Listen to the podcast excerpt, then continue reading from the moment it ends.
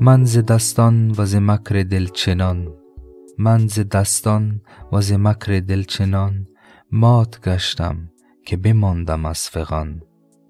گاه عقل ما را به سوی می خواند و دل به سوی دیگر دعوت می کند. این کشاکش همواره در انسان برقرار است و امر طبیعی محسوب می شود. اما انسان بالغ و آگاه سهم هر دو را متناسب با وضعیت و اقتضاعات لحاظ می کند. نباید یکی را همواره فدای دیگری کرد. انسان هوشیار هرگز مهار خود را به هواهای دل بدون به کارگیری مشورت عقل نمی سپارد.